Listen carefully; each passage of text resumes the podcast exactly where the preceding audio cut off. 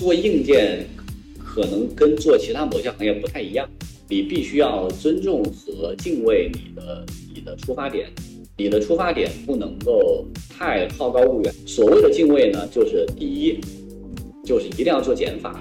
然后呢，呃，第二一定要深入的研究，然后第三呢，一定要尊重现实。你不可能刚开始就做出一个特别 sexy 的产品，所以呢，就是对我来说，我们做 AR 的眼镜，它有两条路线。大部分人他走的一条路线就是由虚到实，他强调的其实是，首先你必须要是双目，你要有 3D，就是你要有这些，对吧？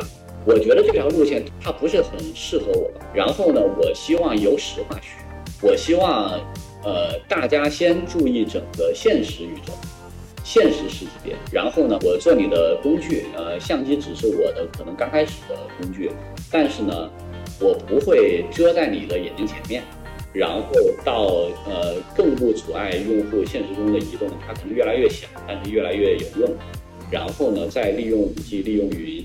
然后由实化虚，当它变成双目之后，逐渐有一些从虚拟世界渗透出来的，到现实世界的内容，你可以跟它结合，然后到最后达到那个趋势结果。跟一百位科技创业者聊聊你值得关注的潜力赛道。Hello，大家好，我是爱跟创业者聊天的帕克，欢迎收听本期的 Founder 一百节目。记得咱们上期啊聊过一家做 AR 全息智能泳镜的公司，在游泳运动场景中找到了 AR 眼镜的市场切入点。今天啊，咱们来继续聊聊 AR 眼镜。这期播客我们请到了米家眼镜相机的出品方蜂巢科技的创始人、董事长兼 CEO 夏永峰。在他看来啊，虽然这款米家眼镜相机还不够完美，但它是十年前 Google Glass 发布以来当下 AR 眼镜的最优解。为什么这么说？让我们跟着极客公园创始人兼总裁张鹏一起，听听夏永峰对 AR 眼镜的思考。大家其实，在知乎上可以看到小夏输出过的很多对产品的理解啊、思想啊。有一个东西我印象还是比较深的，他那个帖子叫“我们都不是天下最聪明的人”。那里头，我觉得他说一个逻辑特别的，我认同。就他其实是一个所谓叫我不能做到说我是全天下第一个想到这个 idea，且第一个就能把它做对的人。实际上，在历史上也很少有第一个有 idea 的人就把它做做得足够对。那在这个基础上，反过来，你就要去重新思考：说，当你要做这件事儿的时候，你要更深入的分析，今天是一个合适的时刻吗？哪些东西是真的让你兴奋和应该去尝试的东西？它其实形成了一个从一个想法的爆发，一个热情，变成一个真正有效的方法的一个叫自我降温和自我验证的逻辑。呃，这个逻辑它只是我那个。产品思考里头就是就是其中的一点，当然我也用它来跑过，那个但是这个这个逻辑它的它的大的有一个背景，背景就是说呃大的环境并没有变化，这个环境没有变化就是指社会环境没有变化，然后技术环境没有变化，这些环境没有变化的呃前提下，嗯，为什么就是别人没做成你做成了，对吧？然后我是觉得。呃，我不太适用这个逻辑的原因，是因为现在这个这个，呃，出现了一些一些很明确的一些变化。嗯，对，那个有一个最大的一个变化就是现有的科技产品都太无聊了。如果我有机会产生一些真正的，呃，比较创新的别人没做过的产品，你可能会获得一个加成。嗯，它是由这个这个趋势带动的。然后这是第一点。当然，这个事情呢，它越有未来。后越能激发大家的这个这个激情是越好的，嗯，对，这是第一点。然后第二点呢，就是就是我们讲到之前我我说的一个逻辑，就是那个手机每年的大盘它在快速的下滑，这个下滑，呃，当时我出来的时候，其实我看到它并不是只跟疫情相关啊，就是就是这个市场它每年下滑的速度甚至超过了当年的笔记本的呃电脑，它会产生一个效应，就是。有很多手机用的最顶级的技术、最新的技术，然后呢，它非常的好，但是呢，就是它必须这些供应商、这些手机这艘船上这个生态上的这些这些企业，必须要寻找到新的出路。嗯，然后在在这种时候，如果我这个产品，呃，我去做，然后它跟手机的技术它有一定的契合度。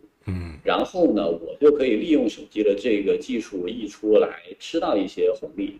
然后第三个呢，就是那个我现在做的这个事情，它的未来其实已经越来越明确了。我做的时候，其实有很多人反对，然后他们说你为什么选择这个路线？我根本就没有看到，对吧？出出爆品的可能性，对吧？你怎么可能说别人都没卖完，你第一个产品就卖爆？我说我不是第一个产品要卖爆，我看到了这样的趋势。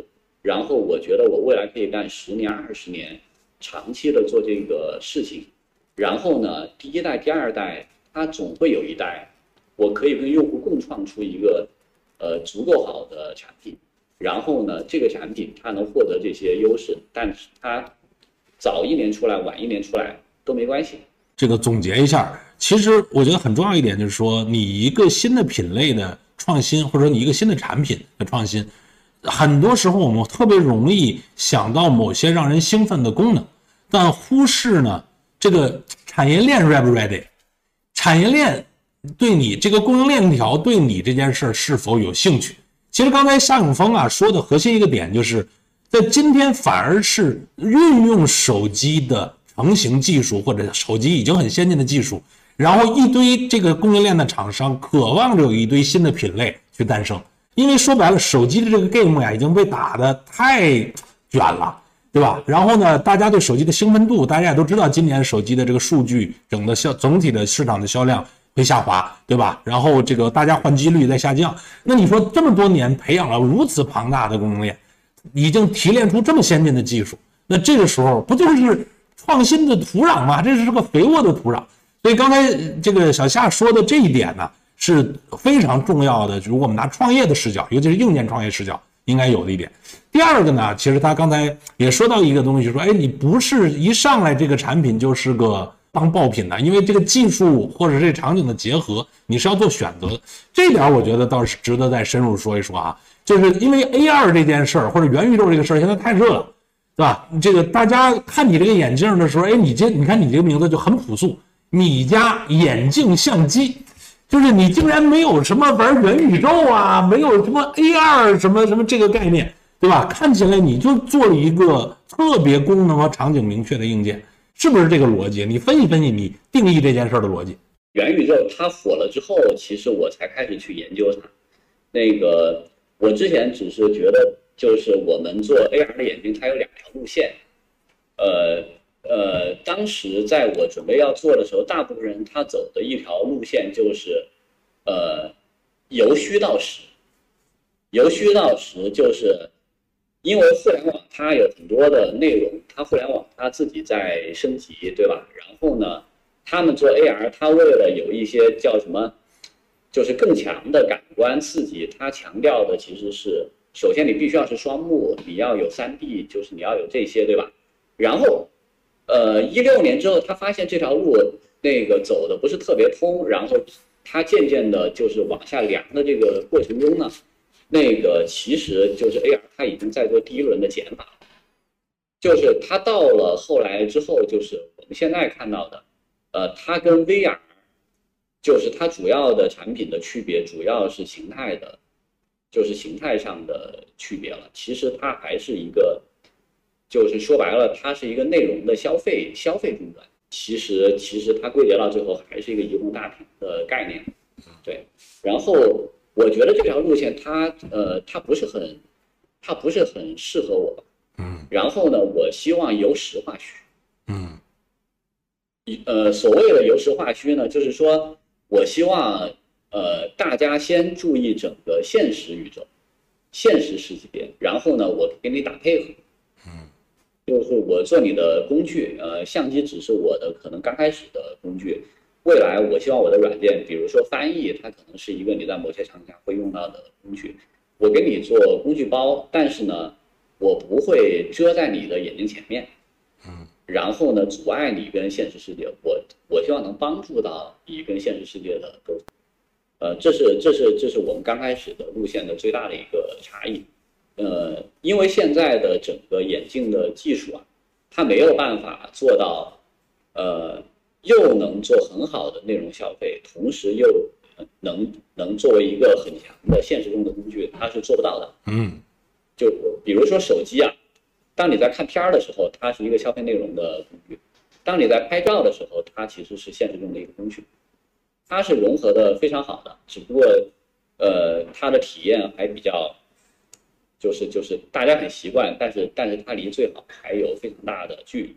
我们说未来的，比如说元宇宙时代的你的 AR 的眼镜，它应该是起码它的方便程度要像手机这样。你想要就是进入纯虚拟的世界，你就进入；你想要在现实中移动，你以它作为一个辅助，呃。然后作为你的一个工具，你也可以做，但是现在它技术做不到，所以呢，就是在在这两条路线里头，我们就选了，就选了我们现在的这条路线，而且因为选了这条路线，我们整个路线图已经很清楚了，就是从工具到工具包，嗯，然后到呃更不阻碍用户现实中的移动，它可能越来越小，但是越来越有用，然后呢，再利用五 G，利用云。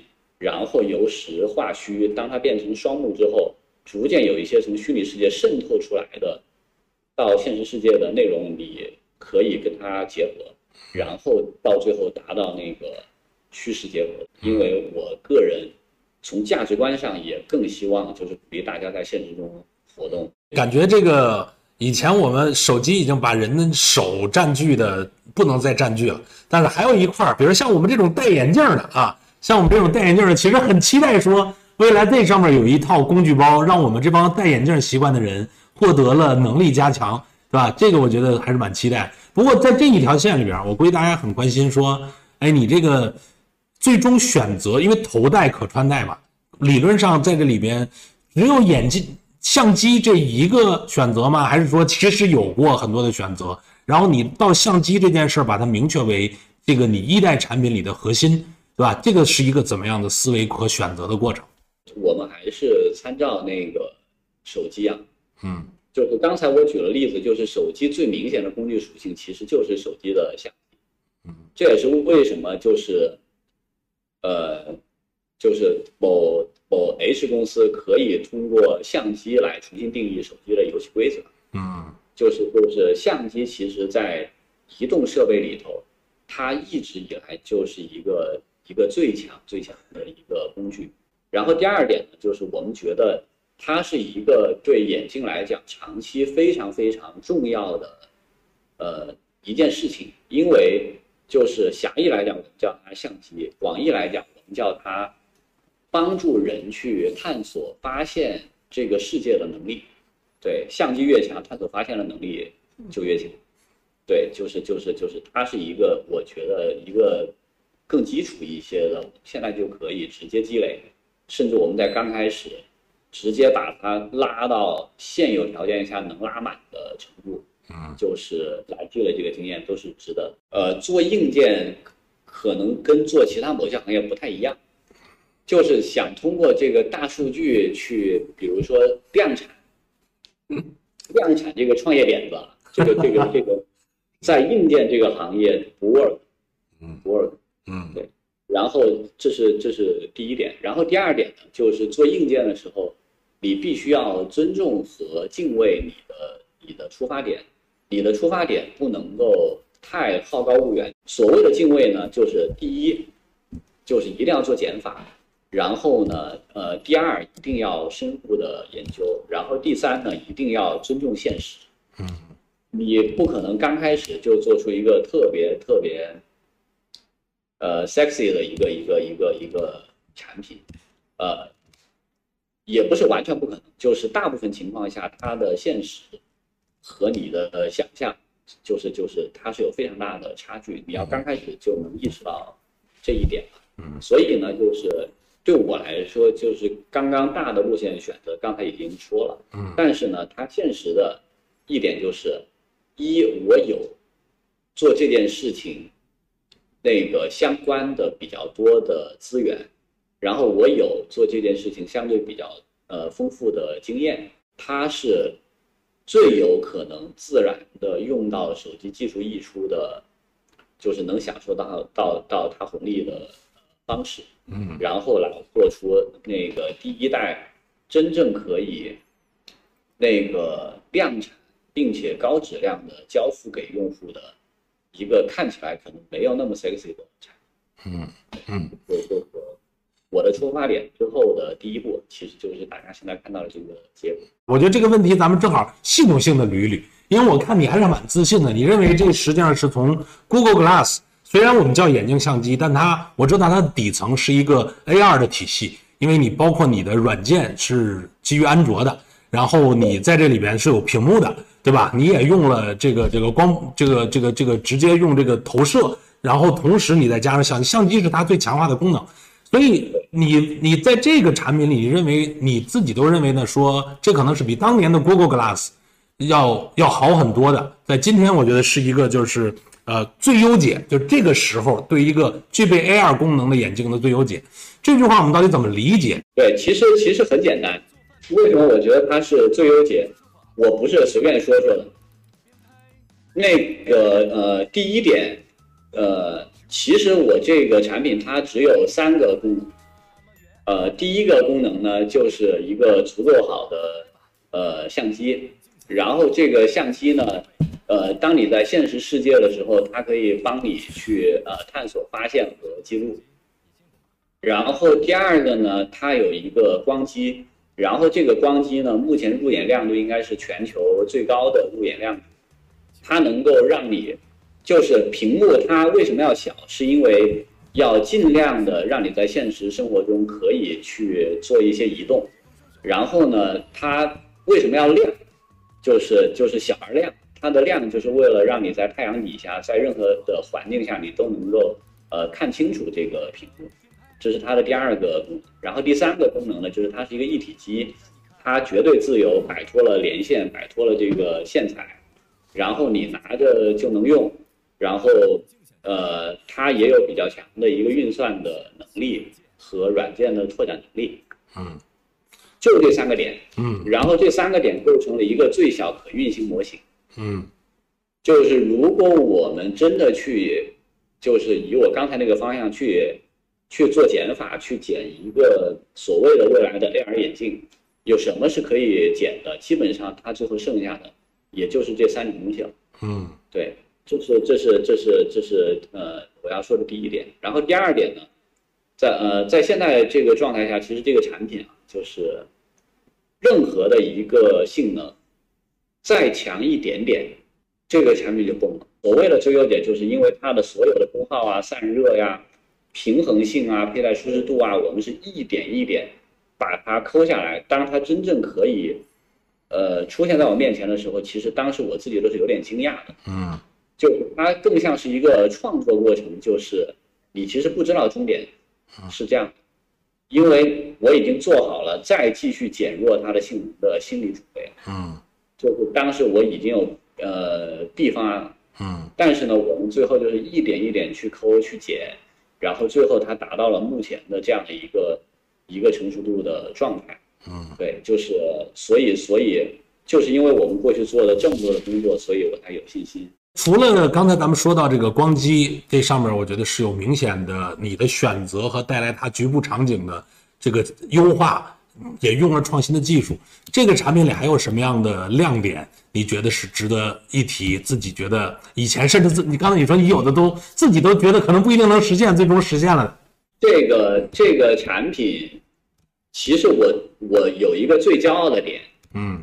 这个最骄傲的点呢，但是它用户感觉不到。嗯，就是当一个产品产业很不成熟的时候呢，你要能做到可用已经很难。嗯，但是可用用户感知不到的。对，不可用就不可，他认为可用是必然的，对吧？嗯，对，不可用不会出现在他面前了。对，但是其实我们这个就是他为了做到可用啊，其实非常难，就是。因为我我们知道，一般眼镜你会去选镜框啊，就是选一些这种东西，就是它有一个大小适配，每个人人脸不一样，然后这个宽度不一样，眼睛的这个距离也是不一样的，对吧？然后呢，鼻梁也是有高有低的，所以在这个时候，它给我们带来一个非常大的一个挑战，就是我们怎么样才能通过一款眼镜去适配全球百分之九十的用户？嗯。因为你如果不能适配，你就没有办法标准化。嗯，你总共量没多大，你还多增加 SKU 去匹配这个人脸大小，大中小号，对吧？那服装行业之所以不好干，就是因为大中小号。对，对，那你就废了。就是你的海外，你还专门为老外，对吧？你还去调研他的尺寸，然后重新开模，对，这这不 work。对，就是就是在这个里头，我们做了大量的工作。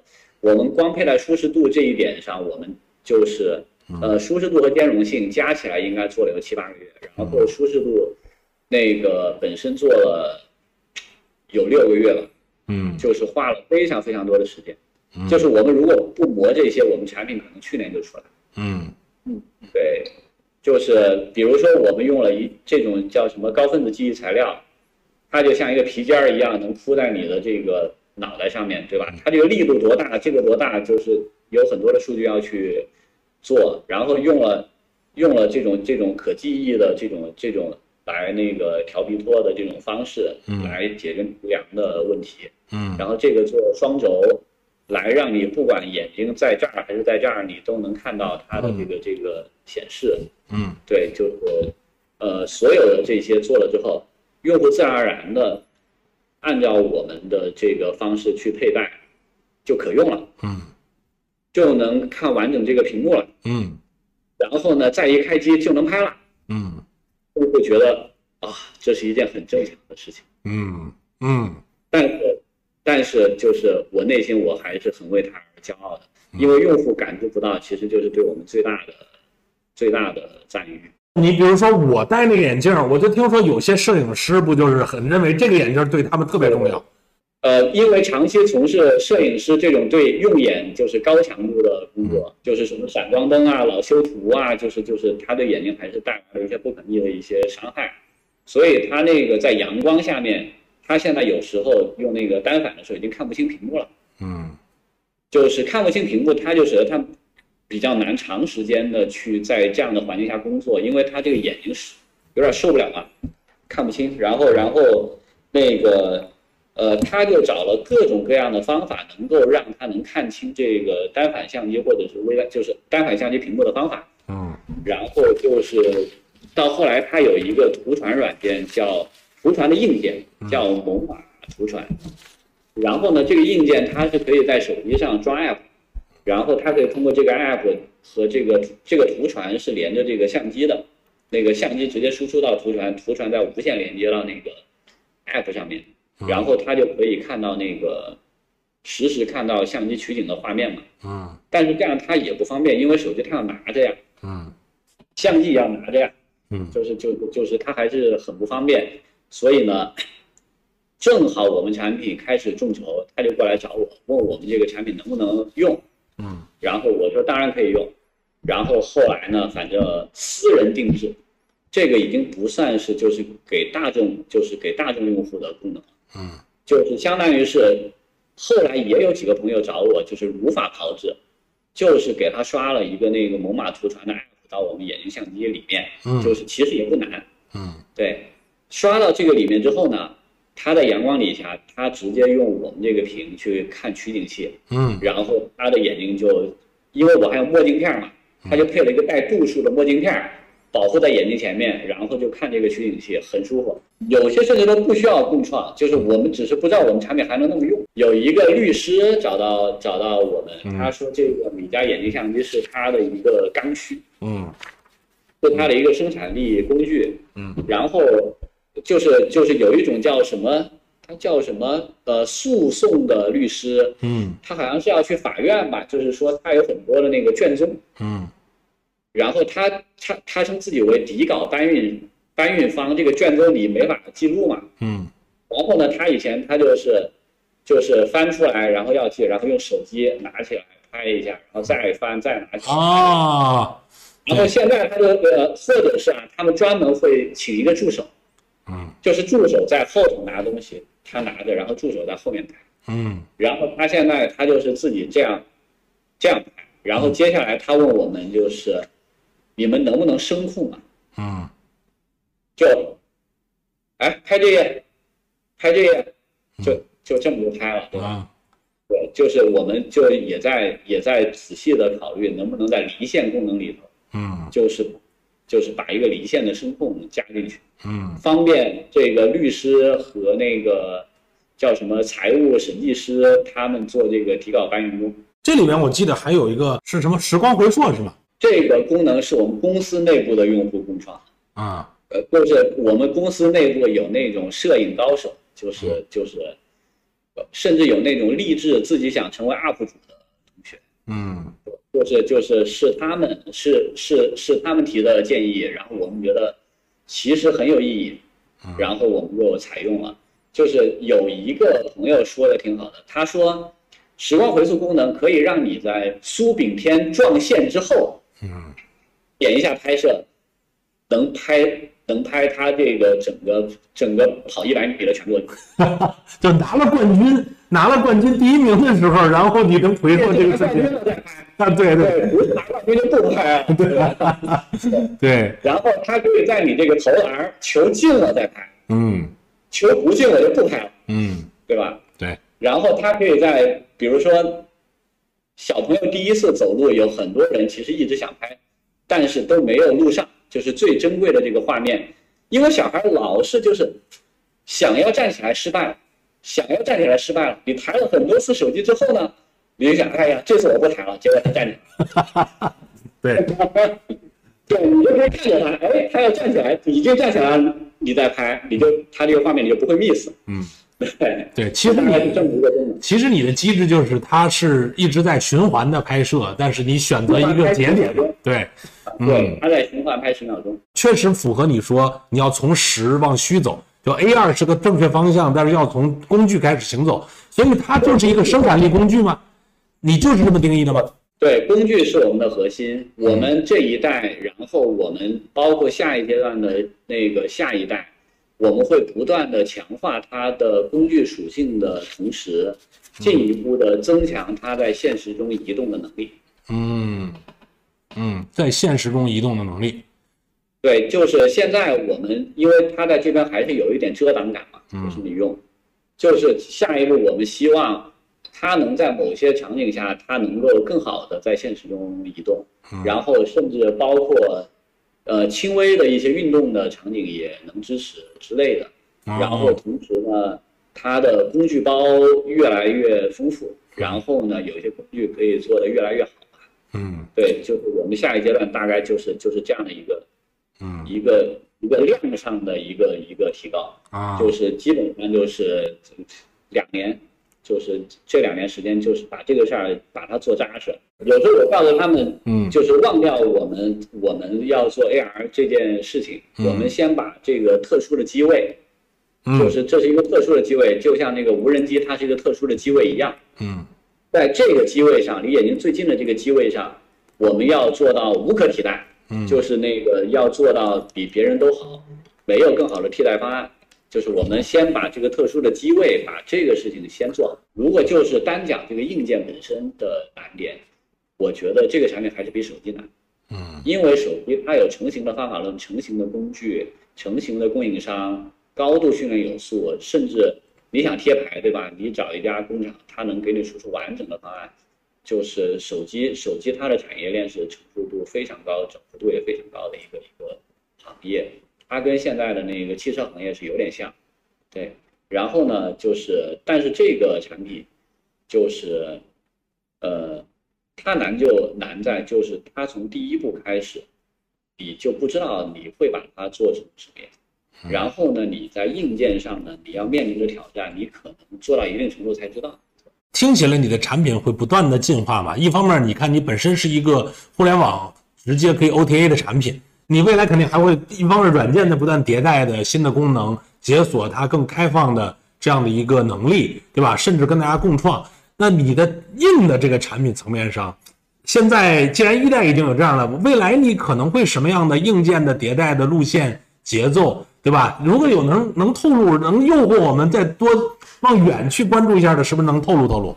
如果我的产品在某一个量级之前，嗯我可能会采取类似于 iPhone 这样的迭代策略，就是，呃，一代小迭代，一代大迭代。嗯就是如果我的量还没有没有没有那么大，如果量呃呃够大，就是比我想象的，就是那一天来的要快的话，嗯就是我们就会坚定的以每年一代，甚至每十个月一代的速度去往前变。哦嗯然后因为它的技术的迭代是非常快的，但这个里头啊，你的量越小越不好操盘。